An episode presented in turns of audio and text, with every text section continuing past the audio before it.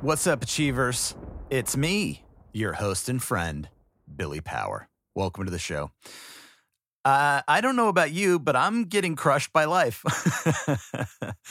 um, I think I finally see the smoke clearing, though. Um, I'm about midway through the semester, and I kind of think I see a light off in the distance. A very tiny, very dim, barely illuminated light. uh, I'll get there one way or the other. One day at a time, as they say. Uh, so, yeah. So I'm trucking along here. Uh, I've been being more intentional about trying to make time for fun, uh, thanks to my previous guest, Mike Rucker, P H D. And to that end, uh, I went to the city with my pal, Danimal, to see Mike Watt play at the Mercury Lounge. Uh, we ate dinner at Sweet Chick on Ludlow, where I had been before. It's a good place. I had the actual chicken and waffles with actual chicken, and Dan had the veggie version. uh, they were both delicious. I also had a biscuit, because why not? And some kind of cocktail that contained bourbon, which was nice. uh, our server was delightful.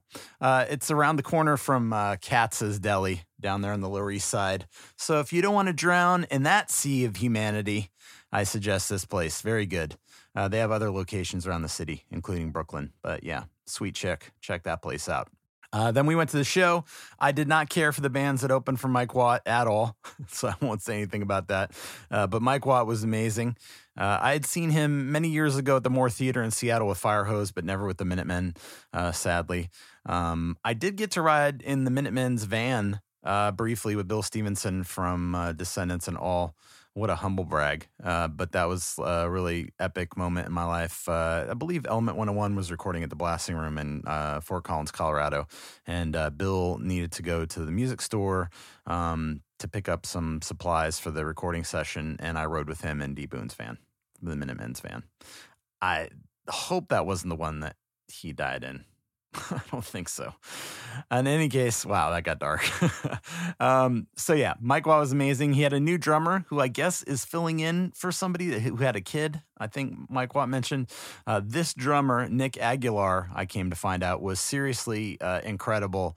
And his interplay with Watt was really fun to watch. Watt was like uh, standing really close to him at several points throughout their set uh, and was yelling bass in the kid's face and stuff.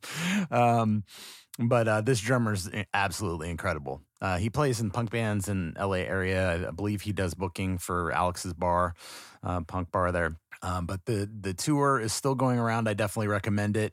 Uh, Mike Watt is, of course, notably from the legendary S S T Records band The Minutemen and also Firehose. Uh, as I mentioned, he's a ridiculously great bass player and gentleman of punk. He's a character. Um, Watt from Pedro on Instagram if you want to check him out. So yeah, check that out. Fun times. Uh, the crowd at that show was incredibly strange. It was as if uh, the New York Times arts page uh, had this show as their pick of the week or something. The show sold out, but it was so, it was weird, man. Um, but yeah. Good, cool show. It's good to get out. Uh, also went to Van Leeuwen after the gig for ice cream. I had vegan ice cream, uh, but real chicken for dinner. Whatever. Don't judge me. Uh, real quick, I wanted to mention that the second Spoken in Tongues single, Fractures, is out on all streaming platforms and also on the listen page at spoken in tongues dot com, as well as our Bandcamp page. So please check that out. Uh, it's one of Chris and I's favorite uh, songs from the record. The record comes out in late November, um, the day after my birthday on November twenty-second, and limited edition physical goods are still available in the form of C Ds, vinyl L Ps, and yes, even cassette tapes. Uh, okay, enough with the sales pitch. My guest this week is Nate Allen. Nate has had his share of struggles with mental health and wellness and has funneled a lot of that energy into his latest project that he is doing under the name Good Saint Nathanael. Uh, the album is called Hide No Truth and is self-described as a, quote, dance with shadows, doubt, brazen courage, blind faith, and the weight of life. This is broken gospel music scraped off of bloody floors and splintered church doors. Wow, that's heavy. uh, you might know Nate from his usual moniker of Destroy Nate Allen, where his approach is decidedly more punk rock. And as you will hear in the episode, he did a ton of touring under that moniker. In this latest incarnation, though, uh, Allen is more reflective, restrained, maybe less fun, but in a good and thoughtful way. Uh, we talk about his upbringing, musical and otherwise, try to get to the root of some important stuff here. So, all right, let's get to it. Ladies and gentlemen, it's my pleasure to introduce to you the one and only Oak Ridge, except they didn't have a hospital, so Eugene, Oregon's native son, Nathaniel Stephen Allen.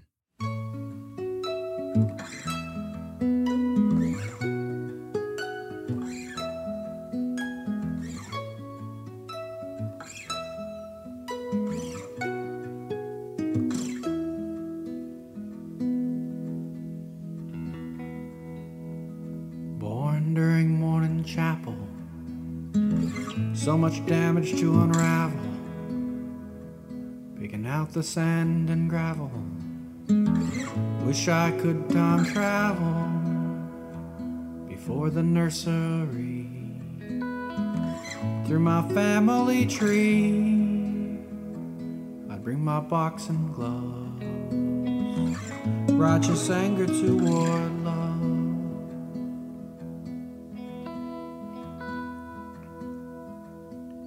And everything that's lost will one day be found.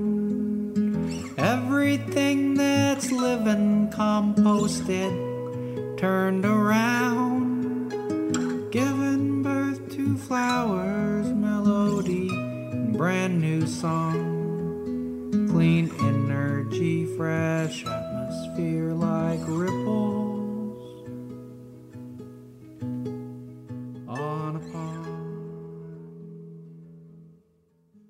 Nate, what's up, man? We we made it. I'm here. I'm, I'm breathing uh, slowly and settling in.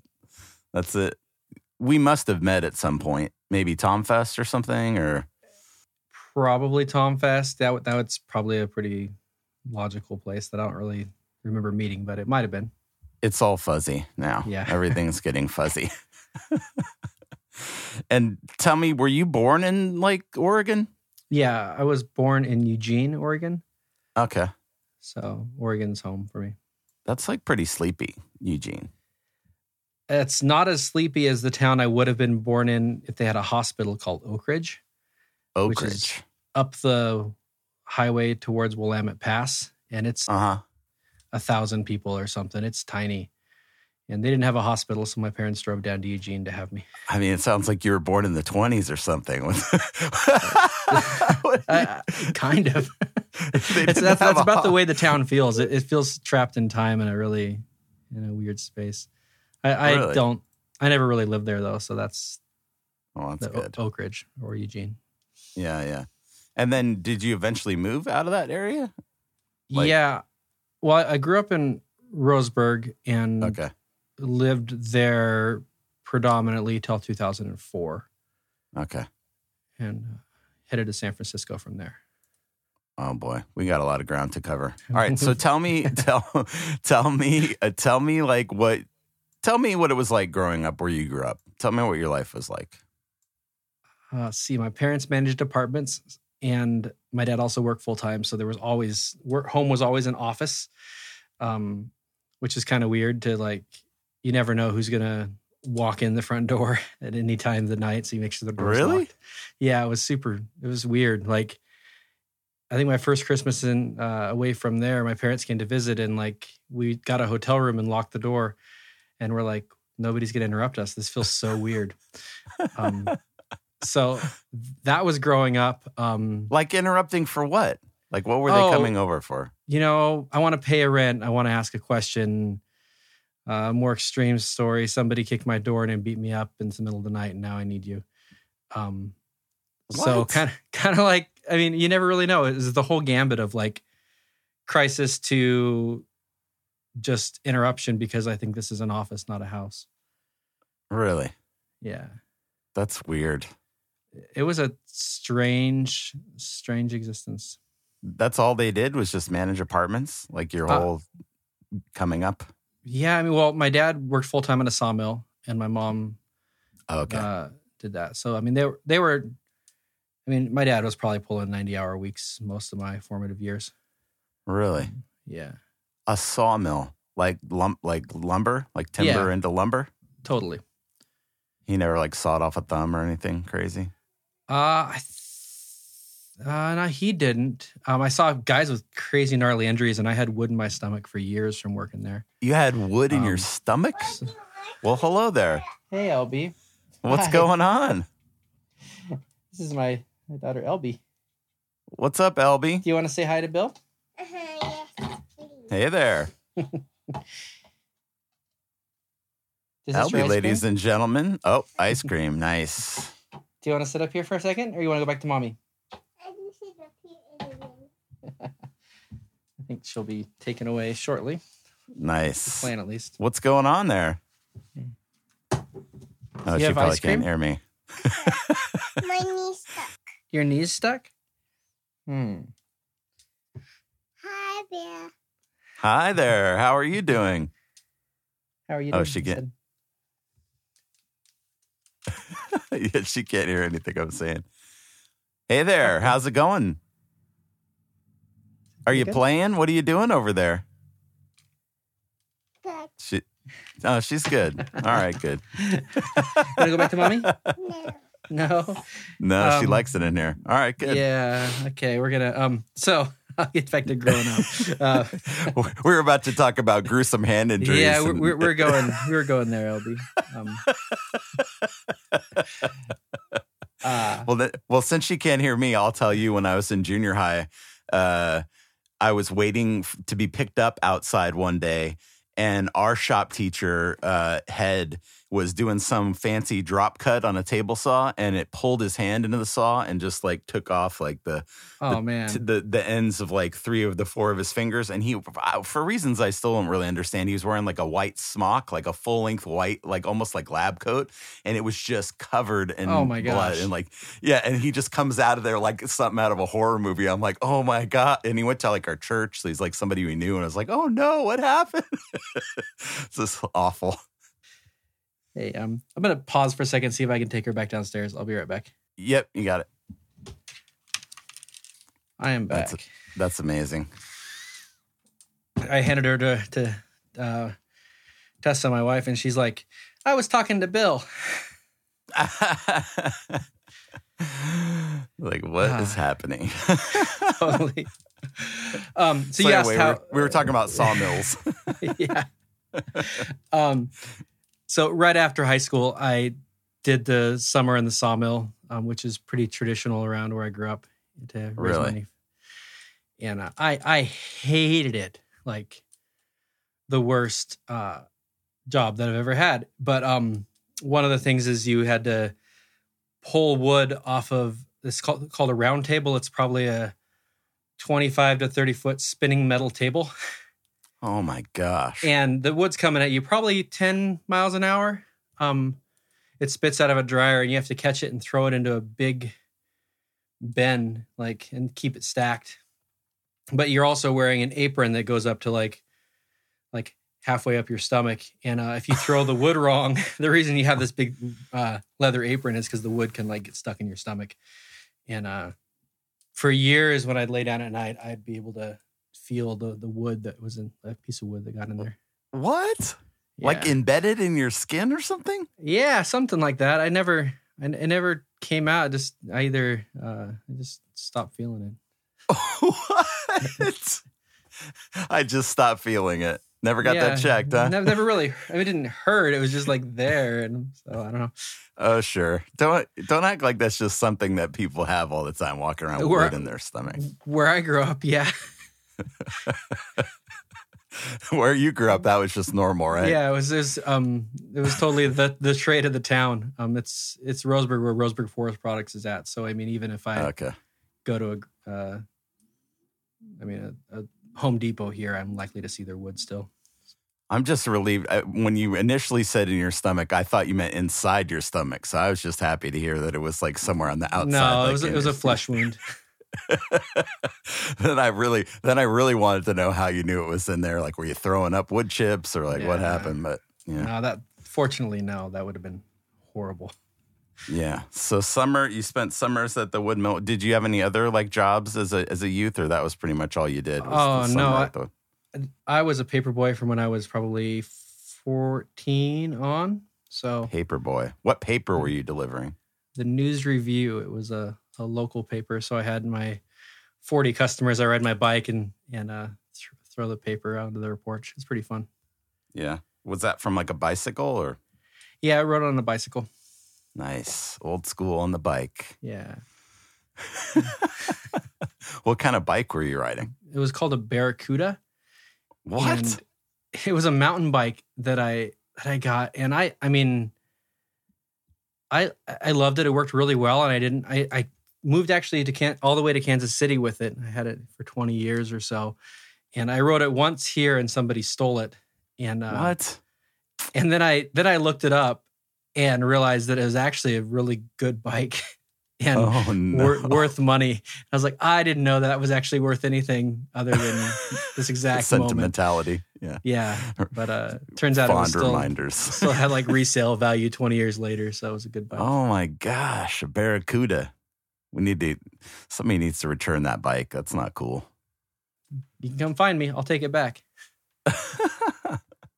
So tell me about like. Um, This is like, you're like really in like a small town. So like what, like what's your first exposure to music? Church music for sure. So like, yeah, I was a... Hymns? Yeah, hymns. I went to an Assemblies of God church. So it wasn't so much, it was hymns, but it was, they were pretty rock and roll. It's the same denomination Jerry Lee Lewis would have been in. So it kind of had a little bit of a, a red-faced screaming vibe to half the music. Really? Yeah. Like, what, did they have, like, full musical accompaniment or just someone playing piano or what? Uh, piano, drums. I mean, that's all I really remember. There was probably more, but... um, yeah. So it was... I, I really hated it, but looking back, it was it was a pretty interesting thing. You hated it? Yeah. I, you know, I, I really hated music. Um, Like, I remember...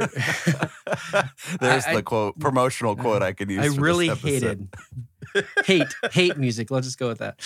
Um So uh, up until like probably August ninety-four, my dad was having a yard sale and he had a big uh, stereo and he's like, hey, do you want this? And I was like, nope, I hate music. Sell it. and, cause, and then like, because to me, music represented like church and Christian school and a, and a lot of mean people. So I didn't really like, I didn't have a, a positive, positive connection with it. Yeah. Um, and then like a month later, I heard Green Day and my life just got completely flipped upside down.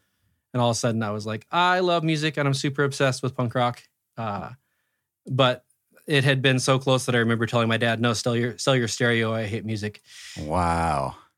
What, how did you, how were you exposed to that then?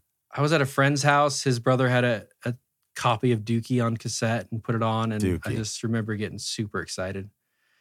Um, But I was still pretty sheltered. So we watched a video on M T V and I remember asking my friend, who's that?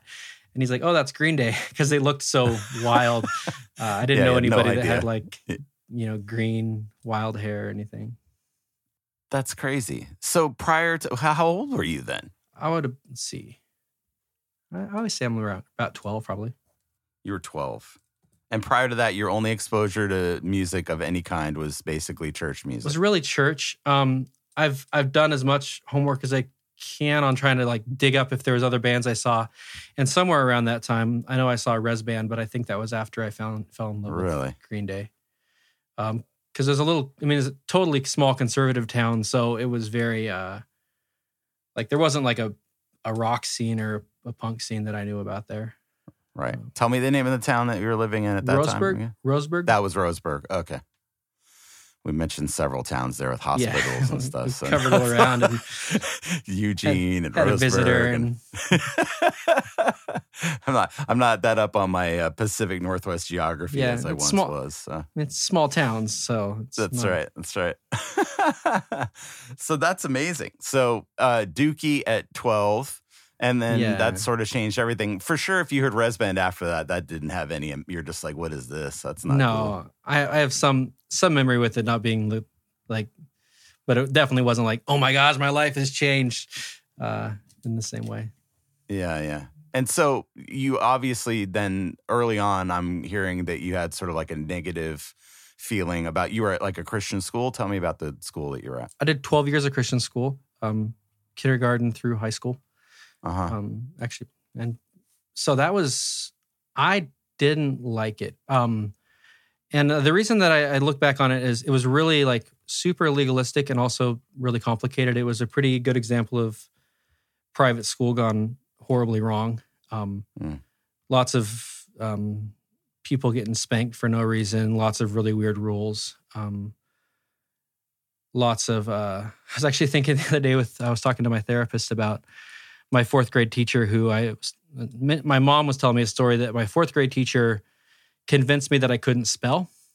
And really kind of pushed, uh, had me so down that uh, my mom told me that I came home and I was like, I want to kill myself. Uh, what? It was like, and I mean, this is a teacher that was uh, so bad. I remember like like one of my classmates uh, said they had to go to the bathroom. The teacher said no and made the kid pee themselves in class.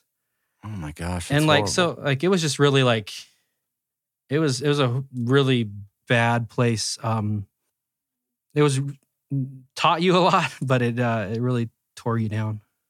That's terrible. Yeah, but it wasn't Catholic. It was like what, what was no, it? it was it was non-denominational, so it was a mix of everybody, probably but Catholics. Weird. Yeah, I don't know, I haven't heard too many like stories or any anybody talking. That's usually associated with like nuns and Catholic schools and all that kind yeah. of stuff. I don't know. I've heard all sorts. Of, like I've heard all sorts of stories of uh, Christian or private school horror stories. So it's crazy. Yeah. Oh my gosh, that's crazy. So. Somehow you sort like tell me a little bit more about that. So what totally. were you like? You were just taking normal classes. Were you doing like extracurricular things at that time? Oh yeah, no. Really? Well, I played sports, so I was I was super into uh, baseball and basketball. So I played sports like pretty much as soon as I could, all the way through high school. Really? Um, so I did I do sports and then in school and then church. So like had youth group or whatever was. Uh, the regular weekly program the church had. Um, so that was like all the all the extracurricular activities I could do. I was an extrovert, so I loved hanging out with people. Um, huh. And that was just, I mean, I was pretty busy, but I was with home life. I wasn't, I was pretty lonely. So I remember like, I really liked sports because there was people around and I, mm-hmm. I found it really fun. Um, so you were extroverted? Yeah, for sure. Huh. And and you still love basketball, right? You're still like I do. A fan of it? Yeah, I'm still yeah. still gonna watch tonight. Nice. So that's stuck. Yeah, I, I love. I mean, that's I live in Kansas City, and that's like one of the best things about living here is that there's like sports I can access easily. Yeah, like that you can actually go. Yeah, it's. I mean, it's basically I can either go to a movie or I can go to a Royals game, and so it's. It's really fun huh. to have that option. So it's super That's accessible. Cool. The yeah. tickets are like pretty reasonable and stuff. Yeah, if you're not if you don't want something fancy, you can get a ticket really cheap. That's cool. That's it's become very inaccessible for most working people in most cities. Yeah. Like I can remember like uh like seven years I lived in Nashville, we were kind of into the Predators hockey team and when before they became really big and the town blew up, like it was pretty cheap to go. It was like, you know, same kind of thing. Like same in like Seattle, like Seattle Thunderbirds, like minor league hockey. Like I used to go to those games all the time because they were really cheap and it was fun. Yeah. Um, but it seems like anywhere else now, any other type of major sport, it's like just not really that accessible to go. You know, it's so totally. expensive. It's like, I mean, I can easily get a ticket for under twenty any day I want. So that's great. Um, which you can for even me go to is most shows for under twenty bucks. Now. Yeah. So it's a, it's a pretty, uh, it, it's a nice luxury here. That's cool. What's the game tonight? Uh, the Golden State Warriors are playing the Toronto Raptors in the N B A Finals. Okay, nice. I yeah. literally have no idea what's happening there, so I'll, I'll rely on it's, you. it's uh, it's it's my uh, it's a, one of the few things that I'm like, I really really love this, and I'm gonna go do it for fun and relaxing. I think that's awesome. I love that. Yeah. So you were playing sports, and you hated music. And um, people at your school were doing all kinds of real evil uh, shit. Which is yeah, that's sad, that's a, a great summary. You just got my I childhood. Ba- I bounced almost. around a lot of. I bounced. Around, what'd you say? Said Sorry. You got a lot of my childhood right there. There. Oh boy, yeah, the, that was like a horrible summary. Sorry, um, like I moved around schools a lot when I was a kid, so I never really stayed in one place long enough. For I mean, some weird things happened, but I was never. I don't know. I cumulatively didn't get to be anywhere long enough to where people could, I guess, figure out ways to really do stuff too terrible to me. But um, gotcha. I did. I did have some pretty bad experiences in, in elementary school. I had like a contract when I was in fifth grade where I couldn't talk to. I, I still don't understand what this is about, but basically I couldn't talk to anyone. Like if I talked to somebody, the teacher would warn me, and then I would get sent home from school. I can remember doing like the like I will not talk in class on the chalkboard business and all that kind of weird. Yeah, it was like a different time for sure. I definitely got paddled once at school too, which is just bizarre to think about in today's context. But I didn't get paddled, but I know that I probably wrote "I will not talk in class" a lot. I don't even know. Like, does that even work? Like, it didn't work for me. I remember my, my first grade teacher, who was also my kindergarten teacher, was saying that like Nate or Nathaniel was like, he's really great. He he follows every rule I have, but I can't get him to be quiet. And uh, nice. It was like, that was the, she's like, I'll put him off to this, like isolate him up by my desk and he'll pull me into conversation. And I'm, I'm forty and he's like six. was, uh, he's like finding a way. I'm going to find yeah. a way to get you to talk to me. Something else I know that we have in common in uh, doing a little lurking out research is that uh, you and I both struggle with math. Yes. What's up with math, dude? Math for me, the first, uh, so the the private school that we talked about that was really, really cruel was also really advanced academically. And so uh-huh. the math that I learned in seventh grade, like through seventh grade was like three, four years ahead. Mm-hmm. And so then at that point I switched to another school who was a little less, less dysfunctional, still not good. But um, my math that I learned in seventh grade lasted till I was a junior in high school, and I didn't wow. have to open a book or study. And then I remember where I was sitting when my math ran out, uh, and I was just when, like, "Oh, when you, when you uh, tapped out on math." Yeah, I, I know. I can tell you where I was sitting. Uh, I'm uh, this lady, Missus Harmon, was my teacher, and uh, and actually just posted this story on her wall not that long ago. But it was like I sat in your class, and I remember like I know nothing anymore. Because I just been, you know, skating by. And then, so I don't think I took math my senior year. I just barely got by, good enough grades to play sports. Um, mm. And then I went to college uh, when I was nineteen, and I remember feeling like I was doing really well, and I sat in a math class, and it happened to be a teacher who had been a substitute at that first school. Mm-hmm. And his teaching style was the same, and I had a total, like, trigger moment. And just completely hit the wall again. Um, mm-hmm. And so I failed that class, and it would been it would have been probably, gosh, almost ten years later, I went back to college again. And I was like, man, I know that I know this math. It's somewhere in my head, but I, I'm totally going to hit a wall. And so I got... This is like algebra? Or like algebra, what, what are yeah, we talking? Yeah, yeah, we're okay. talking like... Uh, Call like college algebra, basically. Um, yeah, the alphabet now diabolically yeah, and letters, to- letters totally. And numbers. What are you doing? Oh man! So I, I totally like grabbed a uh, a book for the class that I knew I would fail, and studied it, and then just signed up for the class beyond the one that I'd messed up in. Oh, perfect! And got an A. Really? Yeah. And uh, the teacher was at the end of the class was like, so I didn't test into your class. I just showed up. And he's like, well, you passed. And uh, so I ended up, uh, I now have a, a degree in business. And so I had to uh-huh. finish the full college math sequence. Um, oh. And and totally like, there was a few spots that were really, really hard. But um, for the most part, I I kind of worked past the block by literally just skipping the class. Oh my gosh. My... I failed pre-algebra in high school. I had a teacher who would, like, his way of teaching was to, just to do the problem on an overhead and then go, well, why didn't you get it? Like, I don't oh, understand anything, literally anything you're doing. Like, can you tell me what it is you're doing? And he would just do the problem again. It's like, uh, oh, you're man. not teaching me. Like, I don't, what is this? And yeah. then I had to take like two semesters of consumer math, which is like how to balance a checkbook or like actual yeah. math you would use for like two semesters to, to graduate. And then I never went to college because I was like, I'm not going to pay to fail math. Like, why should I totally. do that? I want to do music or whatever. And then uh, now I'm in college now. And by some miracle, I I was able to take this class, Contemporary Applied Math for Everyone, which the name just cracks me up in itself. And it was like, you know, Roman numerals, like, you know, uh, how U P Cs work, like just the dumbest, like dumb math. And the teacher was like the nicest lady ever. She could like nice. barely speak English, which I thought was hilarious also. And then um, there's always got to be some weird scenario, you know, it's like couldn't be just like a normal teacher, like, you know, like whatever. But thankfully, she was just great. And I actually managed to get an A, which is like just crazy. That's um, awesome. I, you know, because I had so much anxiety about like, I'm never going to pass math. It's going to yeah. be the reason I fail out of college. Like, what am I doing?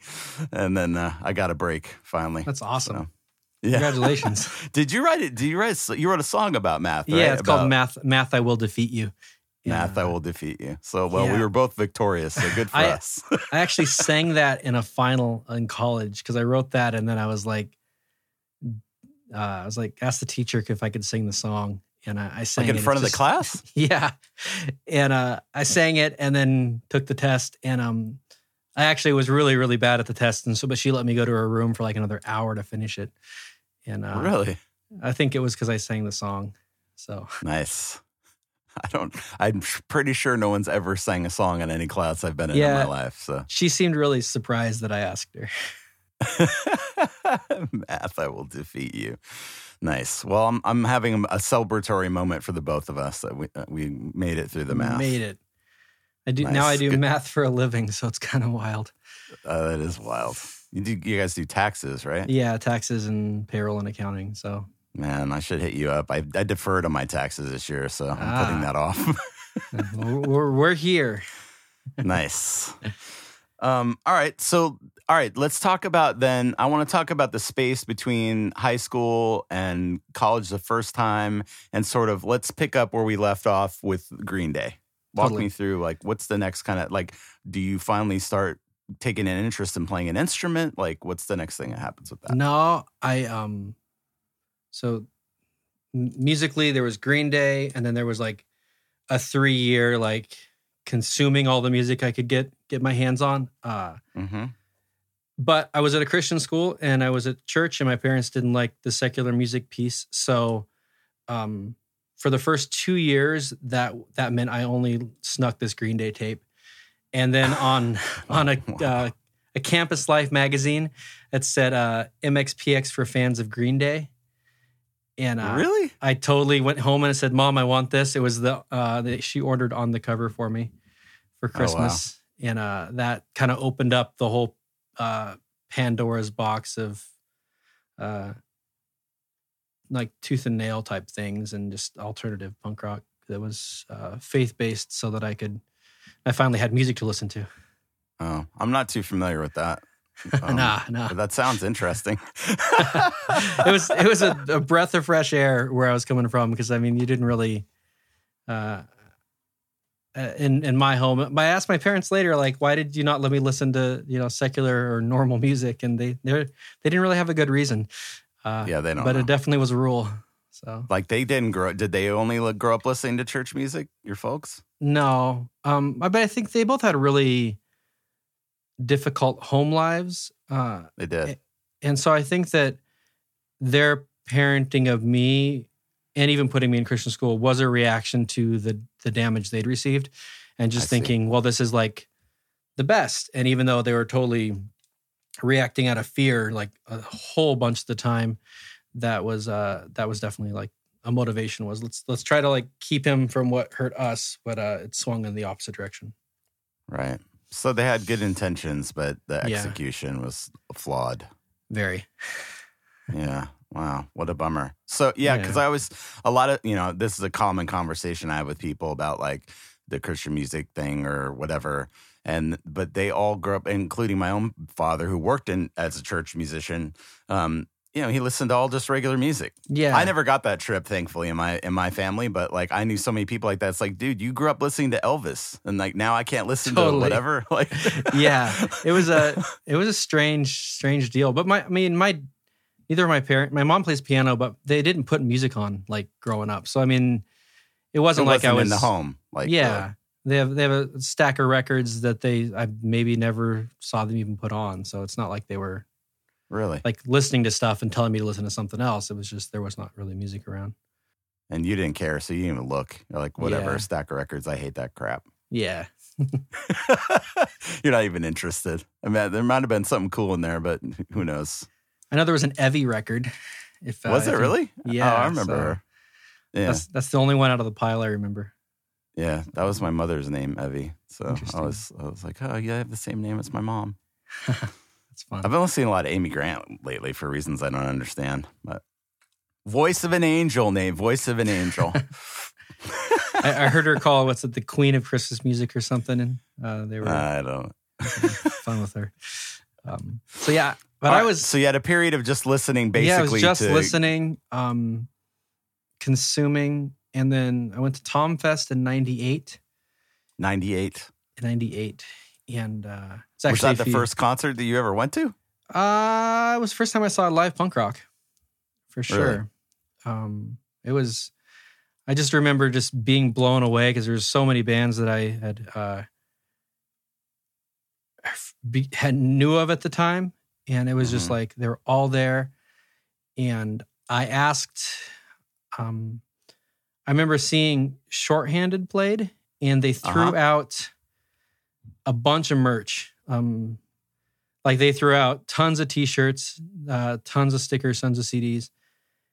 And then they also threw out their drum heads that were signed. Really? Huh. And uh, I picked up a drum head that was signed and nice. walked up to their table and I was like, hey, uh, can you sign this? And they all signed it. And I was like, so how much would it uh, cost for you to come down to play a show in Roseburg? And you know, they told me gas money, which is just like, my mind is like, how does, that doesn't even make sense. Uh, yeah. How is so that I, even a thought though? That's strange. You know, I don't know. Like, I just, I was like, this is, this is my question. And I came home, I told my mom and my birthday was going to be like in a month. And uh, she called them and invited them to come play my birthday party. Shorthanded. Yeah.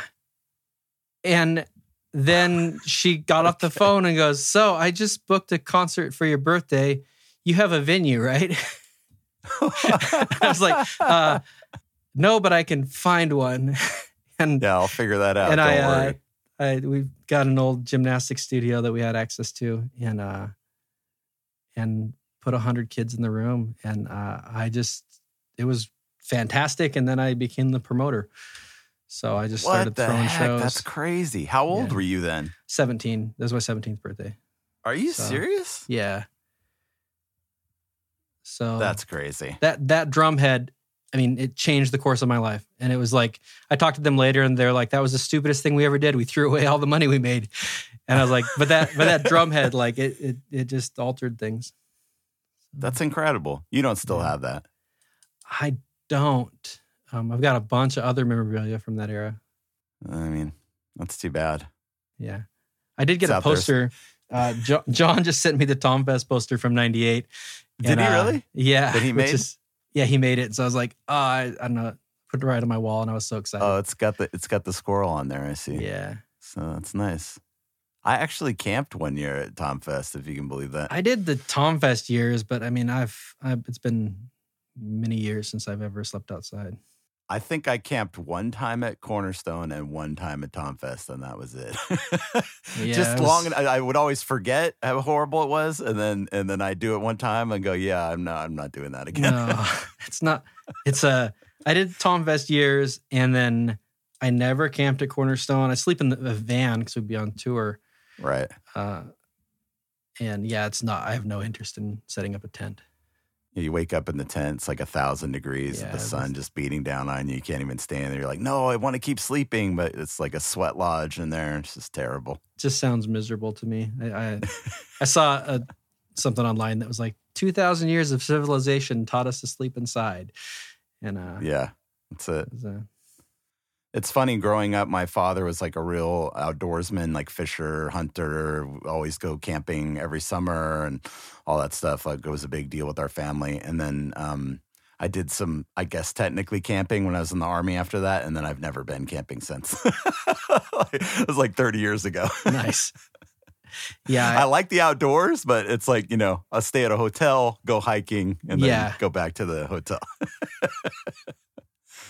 That's crazy. So tell, so wait, so then, all right, so you get this drumhead, you do this birthday thing, which I'm still kind of reeling from that news. Andy, by the way, I think sells toys to Walmart now or something like that. Totally. I don't know if you're um, in touch with him, but. Like vaguely connected every once in a while. Um, I know he lives yeah. somewhere in the Midwest, so. Yeah, I haven't talked to him in a while. I remember him, of course, from uh, from Empty Tomb and Crux and all that stuff. Totally. And whatever.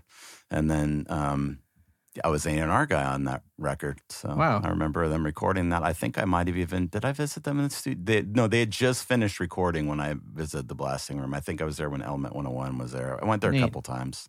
Very cool. That's crazy. Never heard of anybody playing a birthday party, though. Yeah. They, that's, they did it. That's amazing. Well, it even gets wilder when... Uh, the, a band called The Beldings opened for them and and played really well. And then during a Shorthanded set, the power went out. And so they really? they literally played to me and like four people uh, unplugged on a stage. At and, that show? At that show. Really? Because they never could get the power back on. And it was like, oh. that's the oh thing that changed my, my life was the whole thing. And then these this band playing to like, I mean. You and, and three other people. Me and three other people. So, but then you said you, like, did you start promoting after that? Yeah, I did. I threw shows all through high school. Um, so. Like what shows? Just uh, rattle off a bunch of shows. Gotcha. Um, lightning round. Lightning round. Well, I threw, I threw the Christian shows. So, like, um, let's see. Did Shorthanded a few times. That that band, The Beldings, a bunch. Um, uh-huh. Anything that was kind of in the... Oregon Christian punk rock scene at the time. Okay. Um, so like... Like Deno- Deadlines? Was that um, later? No, the Deadlines was the exact same time. I booked them once and they canceled. Um, okay. Jerks. Total jerks. I, if I could You're change jerk, one thing, Sean. I'd have them come. There's a whole nother story that that divulged into. But... Uh, Let's make them look terrible. I keep asking Sean totally. to be on the show, and he's. Do you, he's you want to make them look blowing, real bad? I can totally go there. Uh, he's blowing me off. No, right, um, let's not do that today.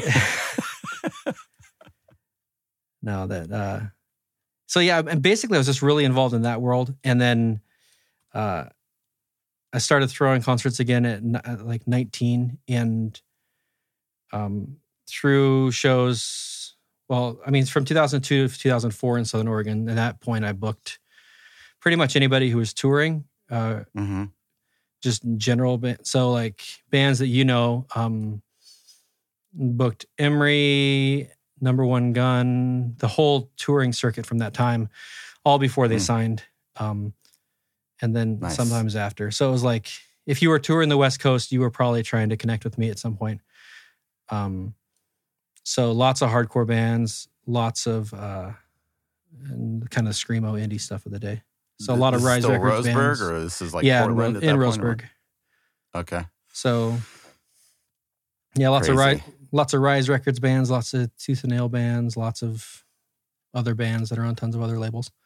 What was your worst uh, money loss on a show?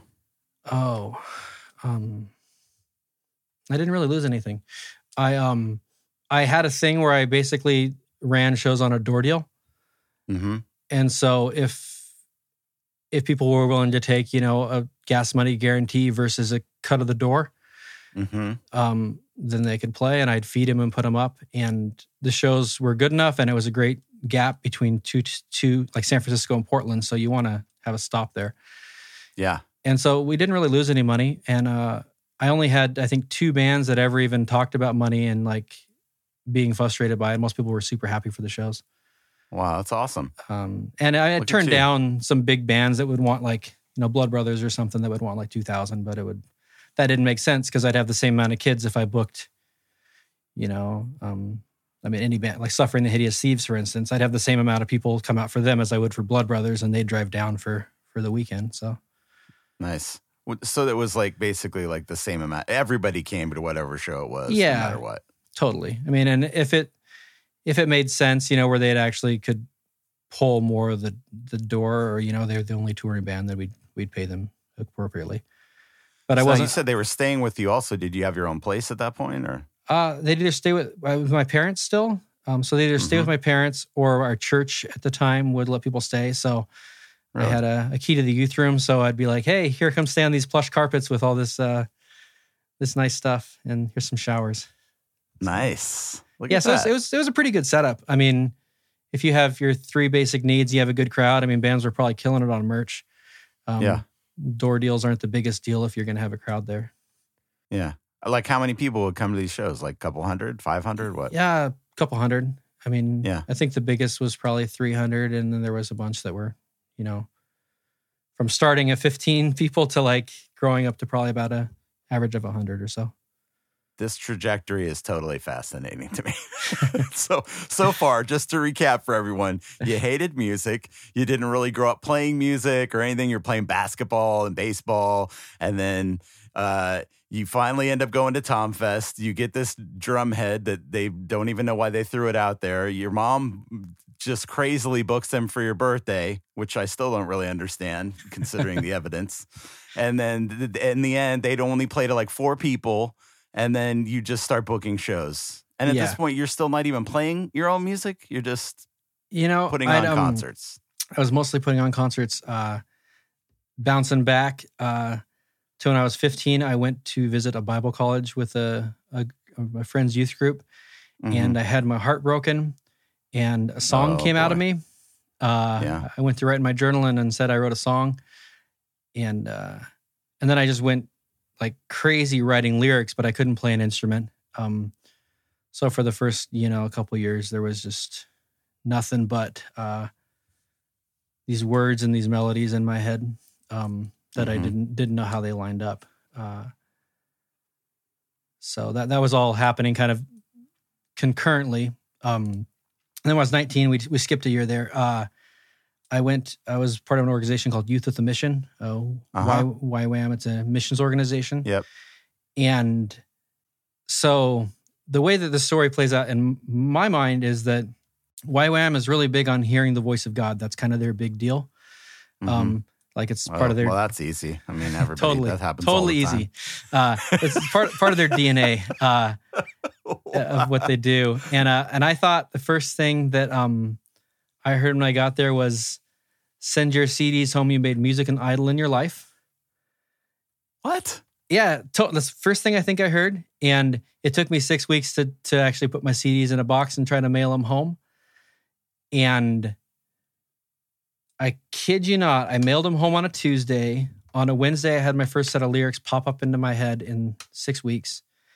And then on a Thursday, there was a guitar sitting around in the room, and I picked it up, and I, I think I knew how to make a power chord, and I made, I wrote music to the song. Wow. And uh, I remember asking all my, you know, like roommates, like, what am I doing? Because I didn't know what I didn't know what chords like really were, or like I, I still don't know. Well, I didn't know what like they'd be like, oh, you're playing it. That's a G, an A, and a D. You know, like they wouldn't. They were yeah. telling me what my fingers were doing, and so I just started writing songs, um, like, but not really having any clue what I was doing. Just being like, oh, now this is a thing I do. I write songs, and so I wrote. This is at college. Uh, no, this is at no. Y WAM. So when I was nineteen. Um, okay, that's the start of the music thing, and so then, but then I came back and I just threw concerts for a couple years. I didn't. Didn't play shows or anything. Really? You're just writing like just to get stuff out and that kind of thing?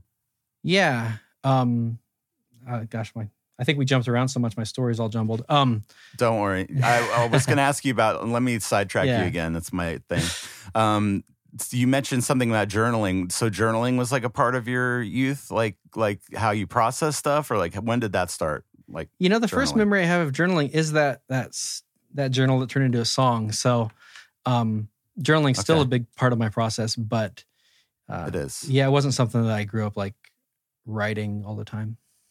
And so now, even now, when you journal, do you do it like by hand, like in a handwritten thing, or do you totally. type on a computer? I write okay, by hand. by hand. Yeah. Interesting. And sometimes it still comes out like a song, but uh, it, oftentimes it's six to words. I have like some diaries from when I was in high school that I came across uh, not long ago, and that is like pure comedy. Oh man! Just like like what sixteen-year-old me, the, my whole world was ending uh, due to whatever, is just the funniest crap you've ever read in your life. That's fun. It's like Susie didn't talk to me today, and I'm very upset. My parents don't understand me, and I don't know. seemed seemed terrible, but I wasn't down. You know. I, how little did I know how much worse things could get. You know, it's like I thought, man, nothing's going to be worse than than this girl I went out for a week breaking up with me. Yeah, yeah. Boy, was I wrong. it's, it's, it's the worst. Oh boy. So journaling is still part of your process, and that was kind of where yeah, that started. Totally. Yeah. So yeah, that was that was the first major one. Um, but yeah, so I mean, I started started like actually, and this whole time I did start playing in bands, but I wasn't. We weren't any. We played like two, one or two shows, and then we'd break up. Um, you were playing guitar? Uh, played bass in the first band, then played guitar. Oh, then I couldn't. Well, I tried to play bass. That was actually crazy because I didn't know how to play. Um, mm-hmm. And then I didn't play again. Uh, I just did some lead vocals in a, in a punk band. Um, but I didn't play what guitar until band? They're called Miles Mouthguard. Miles Mouthguard? Yeah. What's that about?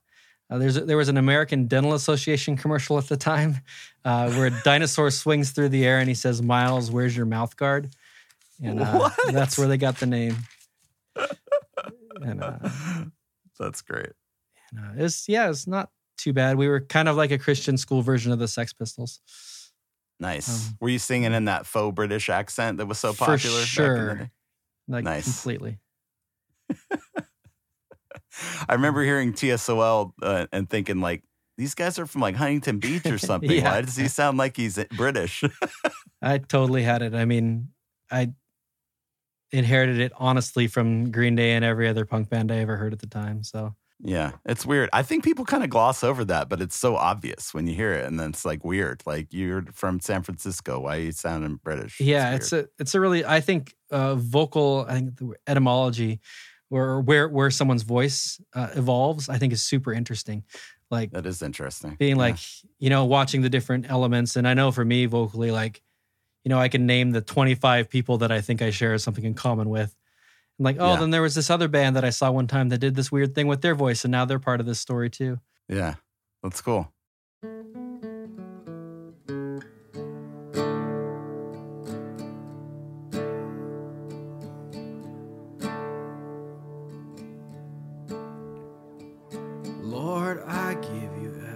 Inside of me,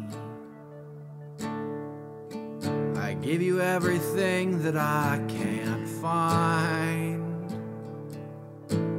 like the letters that I wrote to myself when I was losing my mind.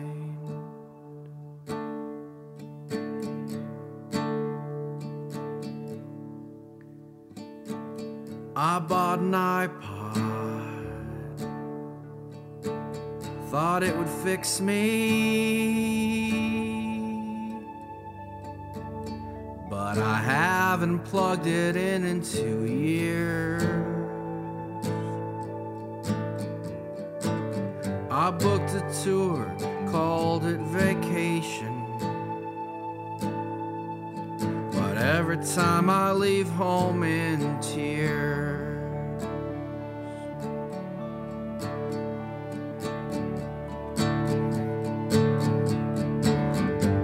Disruptive, I'd say I'm lucky. I'd ruptured my internal affairs. My heart was broken, I needed a new one, new one, new one, new one. I'll be in the basement making re.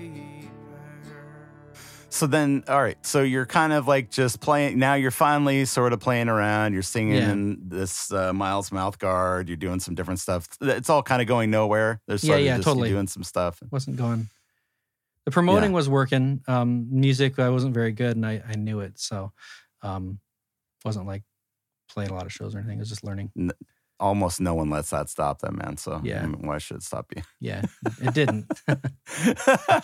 So then tell me, then like when did you ever at some point, I only know you as basically like a solo artist or with your wife Tessa. Yeah, yeah, like totally. Playing and like whatever. So we're like... What's the next thing then? Okay. Like, where you're actually starting to click and you're like, oh, I might want to do this or like what? Totally. Um, two thousand four, I, I left the project called Rock for Reason and I ended up going to San Francisco to, um, and I started dealing with heavy uh, depression. I was crying every fifteen minutes if I wasn't talking to someone. Uh, real wow. lonely, for combination of losing friendship, being in a, away from home in a really intense place, a bunch of stuff. Um, and realized there was a lot of um, a lot of fear and a lot of bitterness in me and a lot of anger, and I didn't know where that was coming from. Um, but at the same time, I had started playing music, and it was it's really like a Social Distortion, Johnny Cash, um, singer-songwriter thing. Mm-hmm. And so I put out a few E Ps that way, just self-recorded or on a four-track. And uh, played Tomfest, toured up and down the coast a few times, and got uh, kind of got the got the bug that I, you know, gonna yeah. start playing. But at the same time, I was having all these internal breakdowns that were just, uh. Uh, you know, something was broken in me. And so I told that to a, a friend of mine, and he, his comment was, "Well, why don't you? Uh, what would happen if you just didn't tour for a little bit and worked on what's broken inside of you?" Mm-hmm. And I was like, well, you know, I Is thought... Is that somebody you're still friends with? Sorry totally, to interrupt you. For sure. His name's Leo. Um, he was the pastor that married us. Uh, Good job, Leo. Later. But uh, he asked me this great question, and I thought about it, and I thought, you know, let's try it. And so I, I stopped, actually stopped playing music um, to work on myself. And I didn't know if I'd ever play again. That was two thousand five. Um, hmm. Out of that year... I learned a lot about myself, healed a lot. And then, I don't know, somewhere around halfway through, I realized songs started coming back and they were different.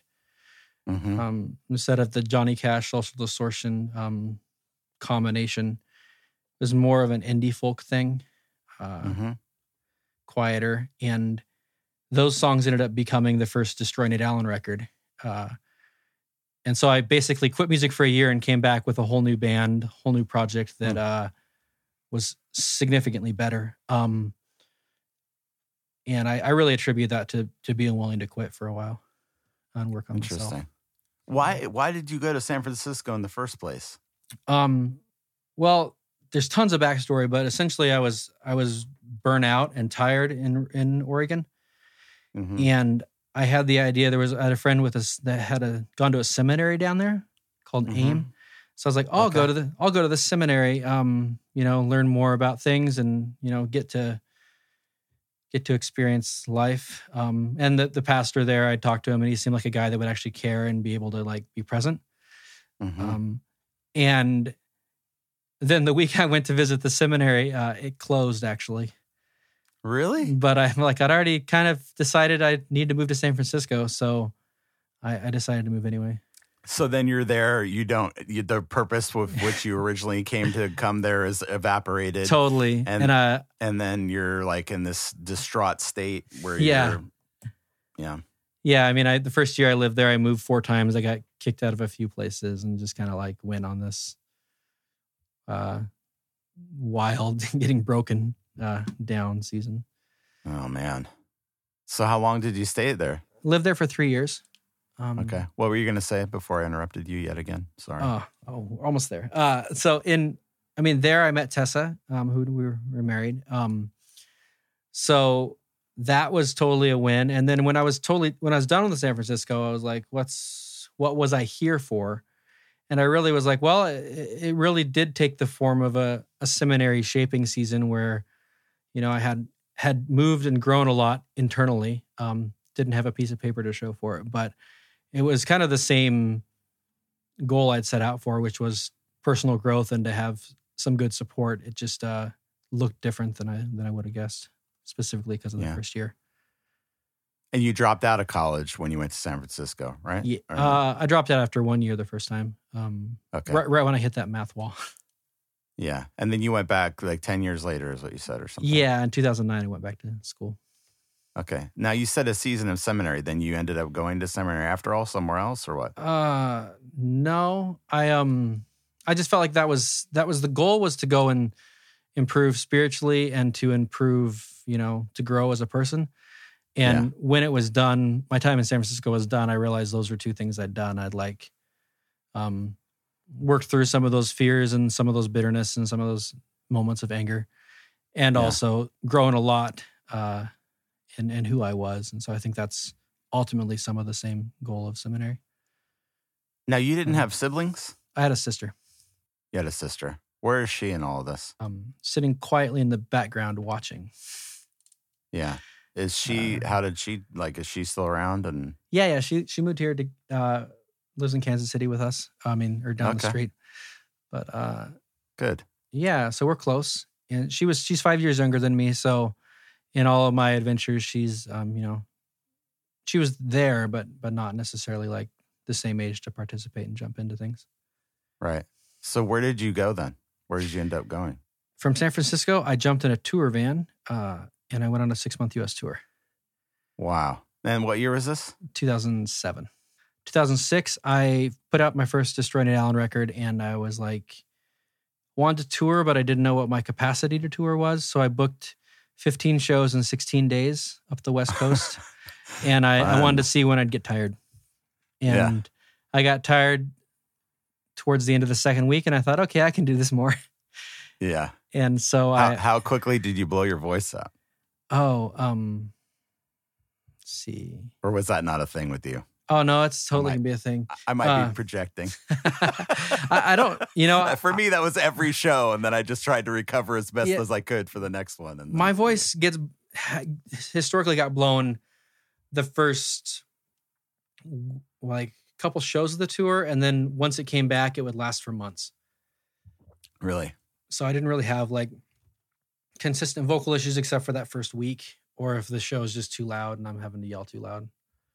I never did a single warm-up. I never did any proper breathing. I never sang for my diaphragm. I'm, it's amazing I can't even talk anymore, I've got to be honest. Horrible technique, uh, but I've been doing vocal warm-ups for about, a, I mean, for a long time now, and that really helps. Yeah. Yeah, I did. We did. We had a, my band Blenderhead, we had a reunion show a few years back for charity for our guitarist, later guitarist's birthday. And um, I had been, but by then I was working at a school of rock, and my, and one of my vocal teachers gave me like a thing to listen to and do vocal warm-ups. And they literally made fun of me. Like I was like, I had to go in another room and I was doing these vocal warm-ups, and Ed, Matt, and everybody's like, what are you doing in there? You nerd. Like, you know, like whatever. I was like, you guys are not helping, man.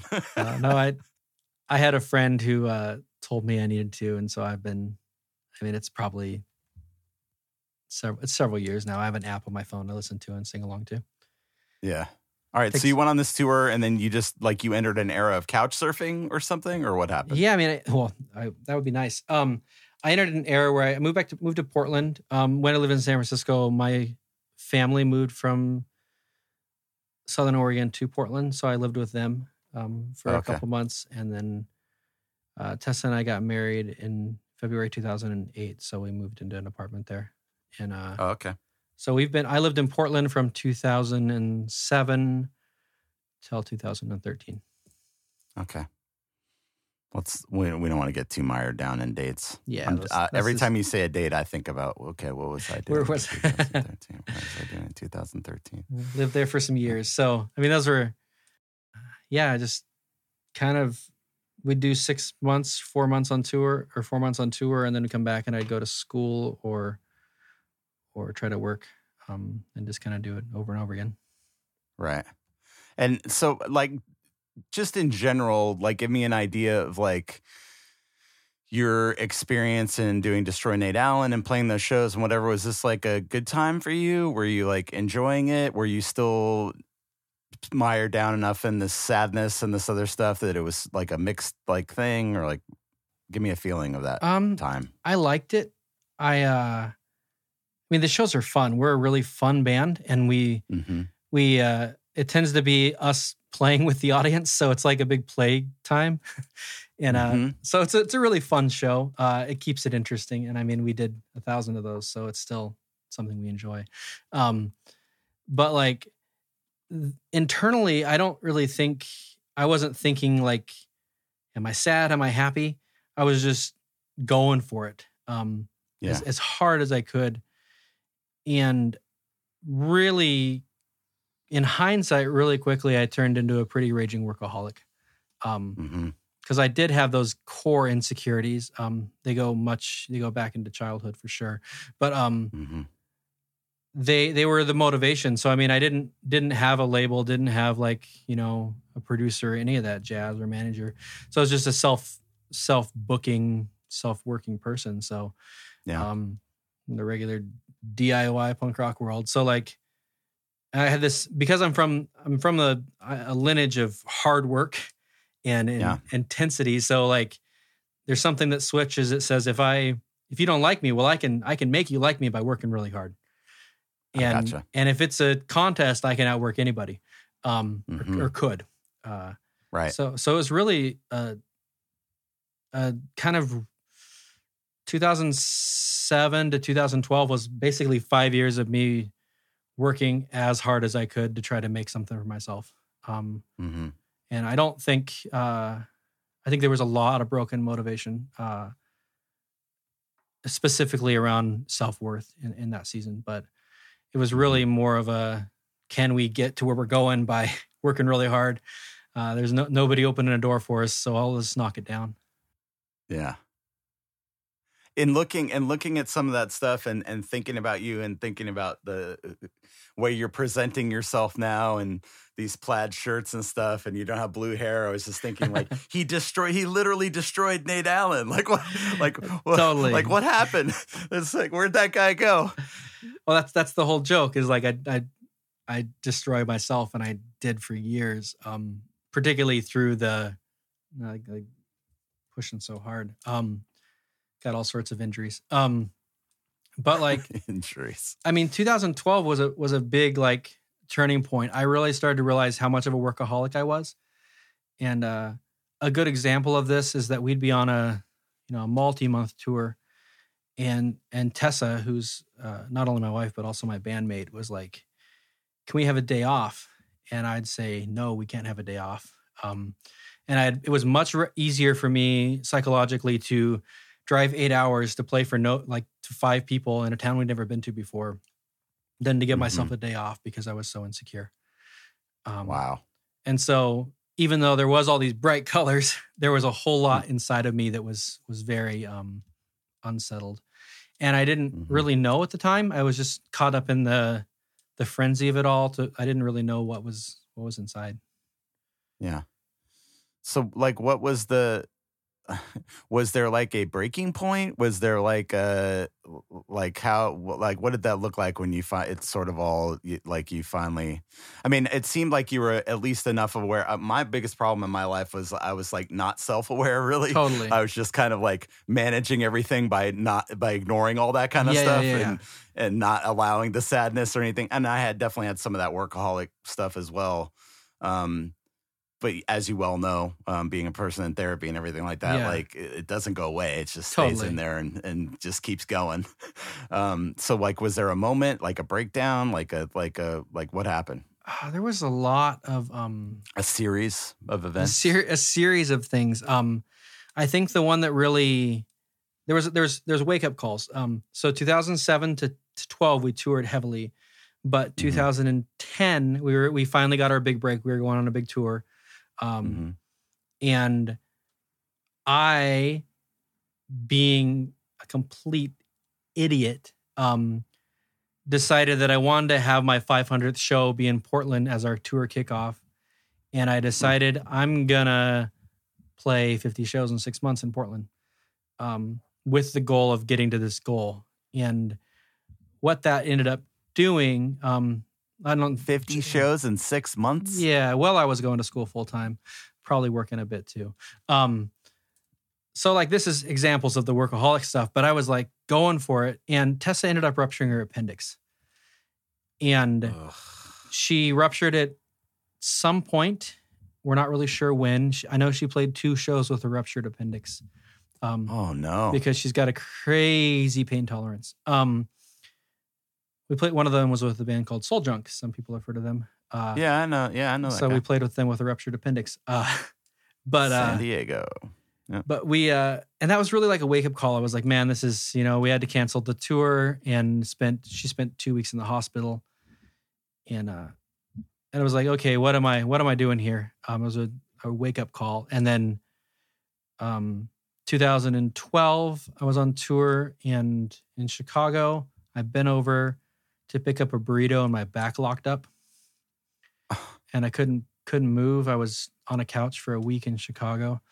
Um, and we had to cancel the tour and go home. Uh, and we just made the record that we were really proud of. It was like our big deal. Um, and we're like, let's just try to, you know, and it was really like— Which record was that? Uh, With Our Powers Combined. Okay. Um, so we were, we were really happy with that. Uh, it was like the high energy point of that season. Um, mm-hmm. But it was really like, at that point, my workaholic stuff had already been exposed. I, like I knew I was running yeah. on bad fuel. And mm-hmm. I mean, my family pattern is a family of workaholic stuff. So like my dad was was kind of a blind, blindly a workaholic um, till I was like halfway through high school. Like he was just mm-hmm. gone, absent. And then he realized that I was graduating and um, soon. And he, he literally was like, oh, I should present for my kid. And so he started showing up on baseball games. Uh But I remember enough of being like, huh, like he was gone and now he's here. So that's like something that I, I realized I'd fallen into. Um, yeah. And we really wanted to like, I didn't want that to be my legacy of just being like the hardworking yeah. guy who's got a bunch of addictions he's not willing to deal with. Um, yeah. That didn't sound like to me any, any sort of way to live a life or sustain a life. Um, yeah. Wow. That's crazy. So, well, you're not kidding. It's like uh, appendixes and uh, there's so much more backs, and there's this is just the the, the beginning of uh, yeah. realizations about uh, the direction that you're headed in, and, yeah. and whatever. Well, you didn't you didn't struggle making a living, I guess. Like, I mean, you did, but you you we, were working all the time, or like did. somehow you made it work. Yeah, we made it work. Um, we could pay the bills if we went on tour. Um, mm-hmm. We, that was kind of the deal. Like we definitely weren't enough sales to, if we didn't tour, we didn't make any money. Um, right. And so like, that was the thing. Along the, the way, Tessa became a tax preparer. So she started doing taxes uh, in Oregon. And then once we moved here, the business grew. Um, mm-hmm. So that, that helped us out uh, and kind of paid for records and stuff like that. Right. So if you're willing, Um, for this last part of our discussion, I'd like to get into a little bit of like just kind of the root of some of this stuff, if you if you're totally. open to doing that, yeah, and, yeah, and this sure. new project and the genesis of that stuff. And I know there's, you know, topics of like spiritual abuse and all that kind of stuff, totally. but we haven't really gotten into like, aside from these a few little things about school, I'm just yeah, curious yeah. about like what you started to kind of unravel and get to the bottom of through all that. So twenty thirteen was a a slowdown year. And at the end of that, I realized that a whole bunch of my motivations were from spiritual abuse. Um, I didn't know that had been part of my deal. I just knew that I had problems with church and Christians, mm. some problems with God, but they weren't, they didn't necessarily feel like they were focused on him. I just knew that like things that I enjoyed at one point, I didn't enjoy anymore. Um, mm-hmm. People I, you know, activities that I did like, I didn't, couldn't do anymore, and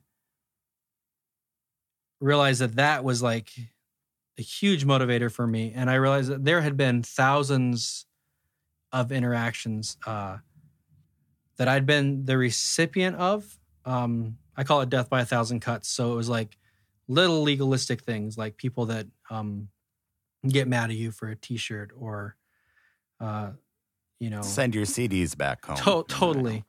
Uh, but even, I mean, like, but just like, there was just with Christian school and church and then music, um, we weren't part of the, the Christian world really at all, but we still dealt with a little bit of that. Uh, the blowback of people not, uh, understanding, understanding who we are, what we're doing. Um, but that that took the form of spiritual abuse. There's also some huge conflicts in there of people that decided they didn't like me for things and then just held grudges for years, or um, hmm. and really just made things miserable. Uh, so like when I combined that all up, I had the same effects of somebody who'd been in an abusive relationship, um, particularly in terms of my faith. Uh, mm-hmm. And so, I mean, I didn't want to talk about it. I didn't want to like be associated with it. Um, specifically um, now, after a lot of a lot of therapy and a lot of work, um, because there had been so much pain associated with it, it was so complicated. Uh, and so, I mean, Tessa at one point was like, she had we had a Bible in the car, and I actually threw the Bible off the dashboard because uh, I got mad at her for, if somebody sees this, they'll know we're Christians, and that felt like being being exposed. Um, Because there, and, and at the time I just, you know, was, uh, I didn't understand why. And now I was like, oh man, that was actually like, because I was re- uh, reeling from these abusive systems. Um, I mean, it could also be because a lot of Christians are really stupid and embarrassing, and oh, that, you don't want to really be associated. Oh, that, that for sure. But I mean, that, that definitely is a part of it. But also just like, you know, well before I had those conscious, like, you know, Christians are kind of dorks and uh, not well liked. I, there was there was these wounds that were starting to take place, um, mm-hmm. and so that that really has become the last several years. Um, the goal uh, is to heal. I, I just don't want to be like, I have this this kind of mantra that if somebody's hurt me and I realize they've hurt me and I'm reacting to them, I want to heal the wound so they don't get to tell my story. Mm-hmm. Um, and so that's been the like the goal. Um, Because I, yeah. I think, yeah, it's, it's which has been life life changing in the best way um, to do the mm. work. Yeah. Do you feel like through the process of like, like I'm in a weird place myself now where I never really went to therapy, and through like my divorce and everything like that, I had to go to therapy, and then I got too busy with school to go. Yeah. And then I recently tried to go back with the guy, but he can't really meet him with me, like. Yeah, we just can't get our schedules to work out, and then I'm like, this is like a weird moment for me. Like, am I, like I feel like, do I have enough tools in my toolkit now to like just kind of like try to work on these things, like, or should I go back for more, or like whatever? I don't know what I'm trying to say. I guess just like, I think what I've gotten to realize as I've gotten older is how little control I have over what I'm going to think and what I'm going to totally. feel. Like, I think this is like, I call it the illusion of control that I, almost everyone I know has. Yeah, think, yeah. Like, like with your workaholic tendencies, I think of, you know, it's like you can go on for years doing things and doing certain behaviors and not really noticing or not really thinking about it. And, and then once you become aware of it in some way, it like kind of magnifies the yeah, problem yeah. a little bit. Totally. Do you relate to that at all? Yeah. I mean, it does, I think once you see it, you can't unsee it. So yeah, um, it's there. I, I personally, I have a lot of, um, I have a lot of tools in the toolkit uh, for inner, inner work. Um, it's been mm-hmm. years, um, kind of honing that that side of my myself. And mm-hmm. I still know I benefit from a, a professional in ways that I I couldn't even like, um, well, an example, like, uh, just like I've got a therapist that's just, I really enjoy her recently. And um, like, she's just said things to me that I didn't even, you know, in, in years of journaling and trying to process things out of myself, I didn't see it from the perspective that she did. And then all of a sudden it's like, oh, that's why it's so hard. Or um, right. And things come up because she has this specific skill set of um, helping things uh, be revealed and then healed. Mm-hmm. So it's it's very. Um, I don't think I think it's really money well spent for us. Yeah, yeah. I think I, it, I think it gets. I don't know what I'm gonna do. Man, I think it gets to the end. The the therapy helps you get where you're going faster. Um, a good a right. good therapist gets you there faster. You can get there on your own, but it hurts even more. Yeah. Um. That's uh, my therapist would definitely just say things that I think, I don't know, maybe you'll relate to this as well. It's just like your own inner dialogue, what you do to yourself that's been projected onto you by other people. So then it, it's like you're reflecting back certain things like onto yourself that aren't fair. Yeah. And then they'll, and then they'll say to you, well, why do you think that? That's not true. Like, why would you think that about yourself? Yeah. Or why do you, you know, like, just having someone to say that or to say that back to you, like yeah. just to kind of put the kibosh on whatever whatever negative self-image you're trying to yeah, keep yeah. going or whatever, I don't know, is helpful, I guess, on some level. I mean, I think it, I think it, it's definitely helpful for me. I think um, going through the process has been, uh, it's been life-changing. I think even like, like last, I've got, a, I had a session two weeks ago and we did this really cool thing called resonance repatterning, which is like a, it changes um, a resonance inside of you. It's like there's some, mm-hmm. I, I, it's new enough to me that I'm not good at explaining it, but um, she essentially was going through this process and revealed a lie that I believed, that I had to do things for everybody else because they couldn't do them for themselves. Huh. And I was like, oh, yeah, that's totally right on. Like, I, I completely resonate with that as a truth that I believe, but I would have never had those words to say before. Yeah. Um, and there was a few others. I was like, oh, that's that's totally like that. That lets me know part of my motivation that I didn't even know existed before. Mm-hmm. So now, I being, I guess, if you were crying every fifty, like, is it depression, anxiety? Like, do you have a mixed bag of like um, stuff going well, on? Well, I recently realized that I had uh, a lot of signs of P T S D that I didn't even know I was exhibiting. Um, that's probably like a month ago. We were talking, and she gave me a P T S D, really? a P T S D worksheet, and I was like, went home, filled it out, and uh, I had just had a an awkward moment with Tessa, and I filled out this sheet, and it was like, yeah. I got all these crap. um, oh, man. And I mean, it was from, you know, sometimes my body would just start shaking. Uh, sometimes I'd emotionally shut down um, mm-hmm. out of out of a not feeling safe. So like, I'd call it like going flat in the face, like not really feeling anything. Um, mm-hmm. And, uh, you know, there was about four or five other things that we, we laid out that were all part of that. Um So, yeah, it's a, it's wow. a process. Yeah. Now, so then through all of this, like where, like where, you said you didn't have a problem with God as much, but more just with these institutions and people that did these negative things and the, the death by a thousand tiny cuts and all that. Yeah. Like where, like where do you feel like you're at in your journey with that stuff? Um, I'm a Christian, and I think I'm more comfortable with my faith than I've ever been before. Um, uh, specifically in terms of, I think I've learning more and more what was people and what was, uh, you know, God, or how, how that kind of, those are different. Um, for me, right. I had, um, there's a word enmeshment where things get too connected. Um, mm-hmm. And I think there was a whole lot of that where I put, I'm a big feeler and I'm a big people person. So like when somebody gets hurt, I feel that. And so when somebody comes at me, I, I that gets tied into who I am real quick. Internalized. Inter- yeah. I completely internalize. Um, and so, yeah, I'm a, I'm a definitely a Christian. I definitely, if you would have asked me this five years ago, I would have mm-hmm. said, yeah, I'm a, I'm a Christian. And then I would have hoped that we could change the subject. Uh, like I, I would have really like not, not been comfortable with it. Um, And that was definitely a result of of the abuse. Um, right. I wanted nothing to do with with faith topics. Certain places I was fine if I felt safe, like maybe in a church I'd have that conversation. But if we were in a club, oh God, no. Um, I would I would do my best to like change the subject or, you know, um, distract you and walk away. Yeah, is church part of your like yeah life? We, we go now? to church.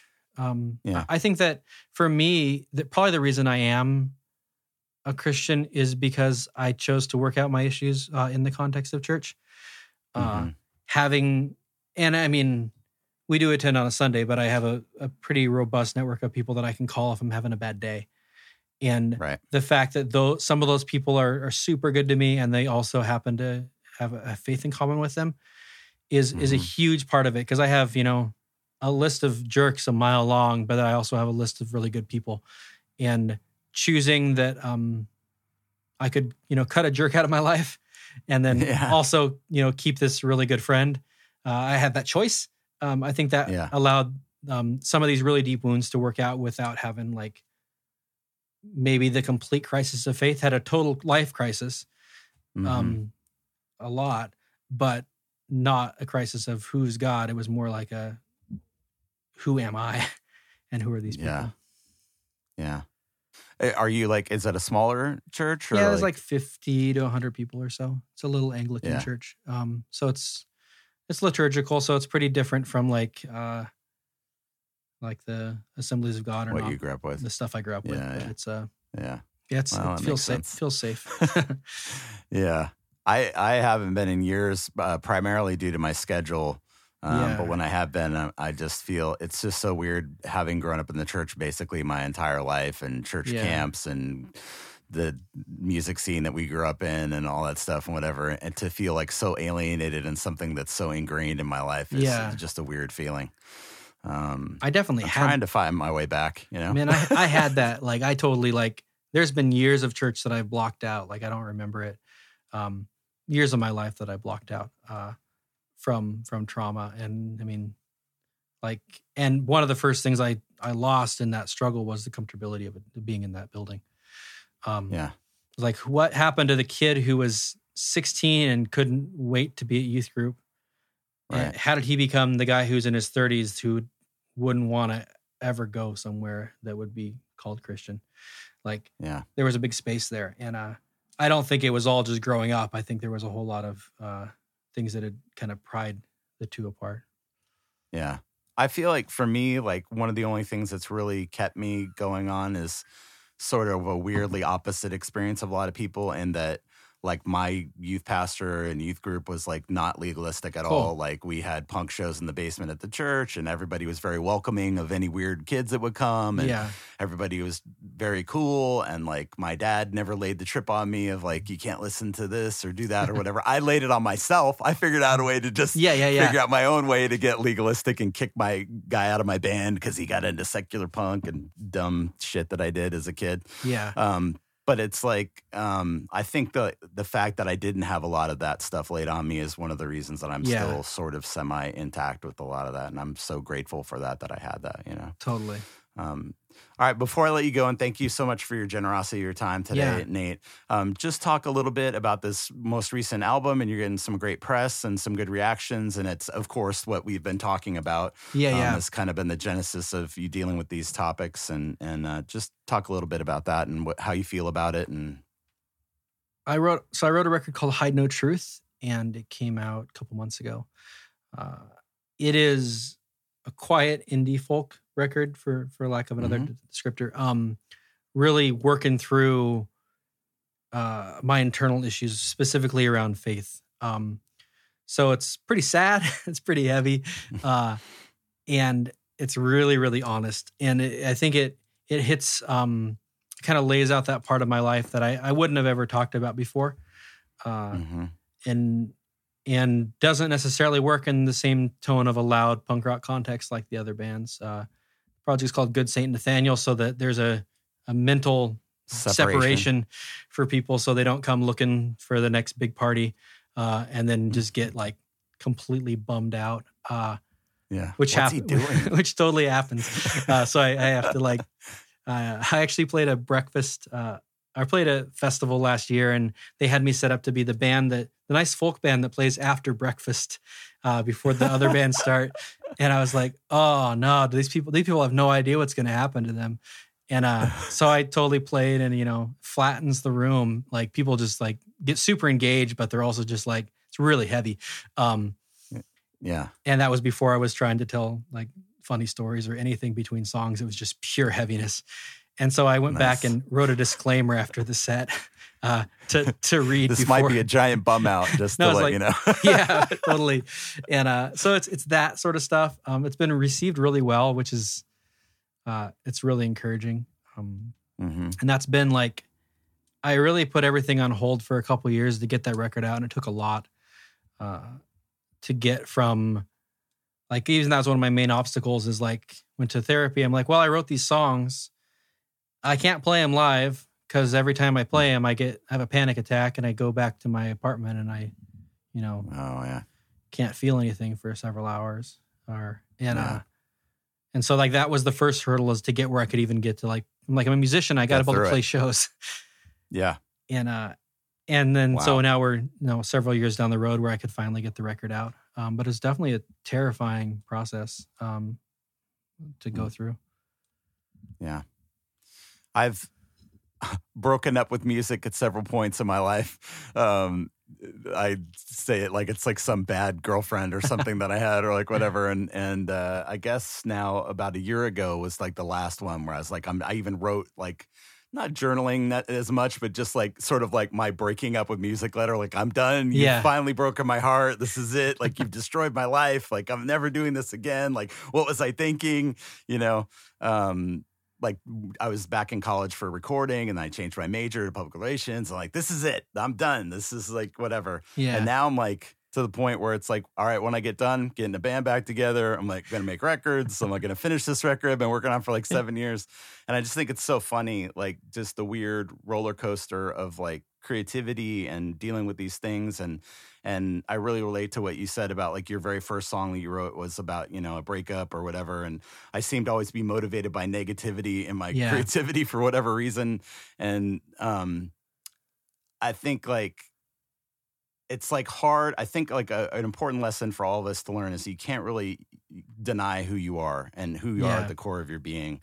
And, and, um, you know, you might try to run from it or suppress it or block it out or do these different things. At the end of the day, you are who you are, and you have these things that you, for whatever reason, this weird mystical thing of creativity yeah. and stuff just wants to get out, and you don't really have any control over it and, and whatever. And, um, I guess I just want to encourage you today, you know, just to keep expressing yourself. And it's important to other people. I think it's important for people to understand that people have these issues. I'm glad that we live in a time where people are open about yeah. their struggles and that they're depressed or they're anxious or whatever, so people don't feel alone or totally. isolated, you know? And um, so, I don't know. Now I'm getting emotional, so what can I say? Anyways, um, thank you so much for yeah. being here today, uh, Nate. It was great talking to you and get to know you a little bit better. Yeah. We sort of uh, are in the same circles, but never really had a chance to talk. Totally. And it was just an honor to talk to you today. And thank you so much for sharing with uh, with everybody. Yeah, thanks for having me.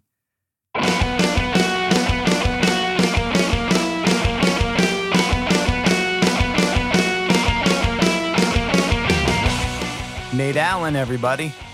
Uh, there's a lot of damage done by the church, and it's up to us that still believe to make sure that we do things differently going forward. I really appreciated Nate's vulnerability and openness in discussing these issues. Check out that Hide No Truth record. It's got all the feels in there. Uh, it's deep. And uh, thank you, Nate, for being you and for coming on the show today. Urban Achiever is produced and edited by your host and friend, Billy Power. Hey, that's me. The show opening and closing theme music was written and performed by Ethan Luck. You can check out my main man, Ethan, at ethan luck dot com. The music clips you heard uh, today were Everything That's Lost and Making Repairs from the Good Saint Nathanael record, Hide No Truth. All episodes of Urban Achiever are available for download or streaming at urban achiever show dot com. It's also available on iTunes, Spotify, and Google Play. You can get connected on Instagram and Twitter at Urban Achiever P C. You can also email me anytime at billy at urban achiever show dot com. There is show merchandise, including coffee mugs, t-shirts, and more available for purchase at urban achiever dot store. And uh, don't forget to check out that Spoken in Tongues new single, Fractures, and spoken in tongues dot com to hear those clips. Uh, all right, Achievers, that's it for me this week. Thanks for listening, and until next time, keep up the good work. I'm proud of you.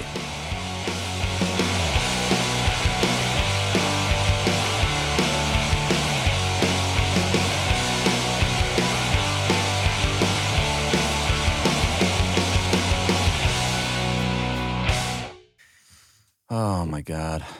Is it really the end of the week, finally? I always forget. I work sun. I work nights, so I work Sunday night through Thursday night. I'm off Friday night and Saturday night, but then I work Sunday night, so it's just weird.